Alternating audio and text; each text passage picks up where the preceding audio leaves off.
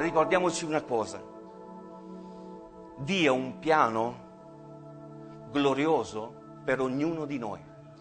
E Dio non è colto di sorpresa. Dio non sa che cosa sia l'imprevisto. Dio sa e conosce ogni cosa.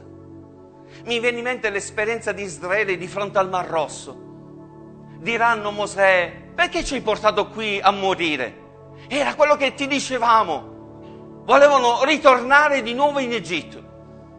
Ma Dio disse a Mosè, perché gridi a me?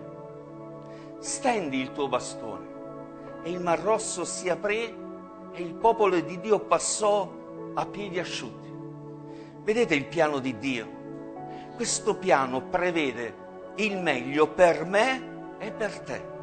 Dio aveva un piano glorioso e meraviglioso, che non era soltanto la salvezza di un singolo, Giuseppe, ma di un intero popolo perché Giacobbe si trasferì in Egitto con la sua famiglia, erano 70 persone, ma dopo 400 anni, anzi dopo 430 anni, diventarono 600.000 uomini, senza contare le donne e i bambini, più di 2 milioni di persone, è la benedizione di Dio, è il piano di Dio. Fratello, sorella giovane, entriamo insieme nel piano del Signore. Noi non siamo i compositori del puzzle ma Dio mette il pezzo giusto, nel posto giusto, al momento giusto. Impariamo che il piano di Dio è migliore del nostro. Il nostro è un piano umano, quello di Dio è divino. Il nostro è un piano fragile, quante volte è crollato? Quello di Dio è stabile. Il nostro piano è limitato a quello che vediamo e a quello che sappiamo. Il piano di Dio prende forma nell'eternità.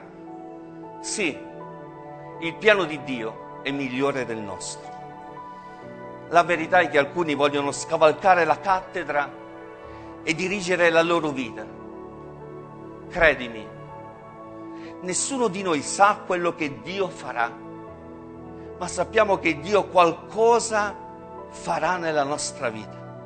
Quando non sai quello che Dio sta facendo, quando non riesci a comprendere quello che ti sta accadendo, Dio sta lavorando per te. Mentre ti dimeni in acque tempestose, Dio sta lavorando per te, ha un piano per te. Tu non puoi guidare la tua vita. Lascia che sia Gesù a farlo. Tu non puoi guidare la barca della tua vita, lascia il timone nelle mani di Gesù. Dio ha un piano glorioso per te, per la tua sfera spirituale, sentimentale, lavorativa, scolastica, universitaria. Perciò via dal tuo cuore la rassegnazione. Le cose impossibili agli uomini sono possibili all'Eterno, al Signore.